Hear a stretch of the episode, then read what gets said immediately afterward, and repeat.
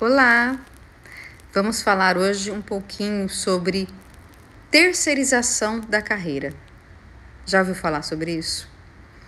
Não espere que alguém seja empático a ponto de tirar você e a sua carreira da estagnação.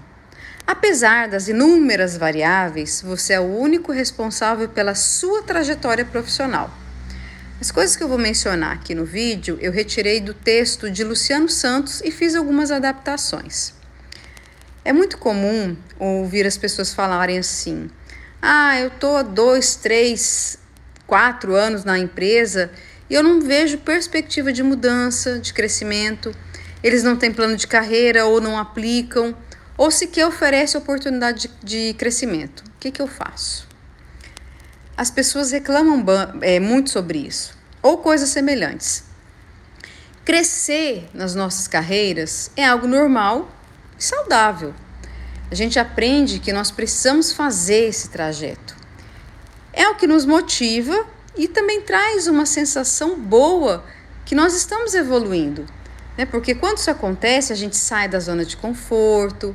Na maioria das vezes, nós somos colocados em um terreno totalmente desconhecido, onde existe muito aprendizado e muitas experiências acontecem. É lá que nós queremos estar, a gente se sente vivo e desafiado. Entretanto, algumas vezes isso pode demorar ou não acontecer da forma como a gente imagina. Então eu pergunto: quem é responsável pela minha carreira?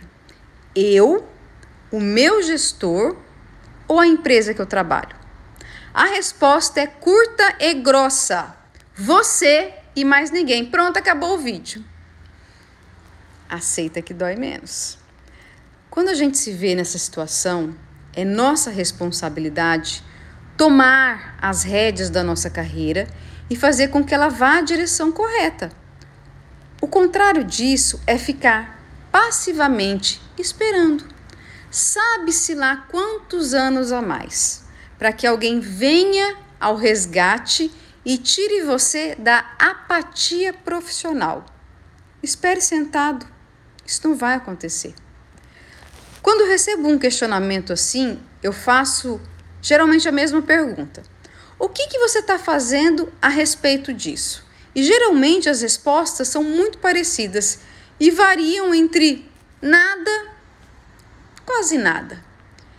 Se o emprego que você está não te oferece o que você gostaria é, para o futuro da sua carreira, você é responsável por mudar essa situação. Imagine que por causa de uma reorganização interna, a sua função ela vai ser encerrada. A sua opção é ir para um setor que você não curte. Você vai ficar e fazer algo que não gosta ou procurar uma nova oportunidade. Muitas pessoas não têm o privilégio de sair de um emprego sem ter outra vista e arriscar ficar um tempo parado. Então, a minha sugestão é que você comece a criar essa oportunidade de crescimento no seu emprego atual. Qual o seu foco? Qual cargo você almeja? O que, que você tem feito para chegar até ele? Para entender sobre os assuntos relacionados a ele. Eu acredito que o maior obstáculo para o nosso crescimento profissional não é a falta de oportunidade no local onde a gente trabalha, mas a falta da nossa própria ação em criar mudanças em relação a essa realidade. Então, eu vou fechar a reflexão com uma frase é, sobre não terceirizar a carreira. Como diz o escritor Paulo Vieira: tem poder quem age. E você? Está agindo? Reflita é necessário. Pode doer, mas é necessário. Até mais, gente.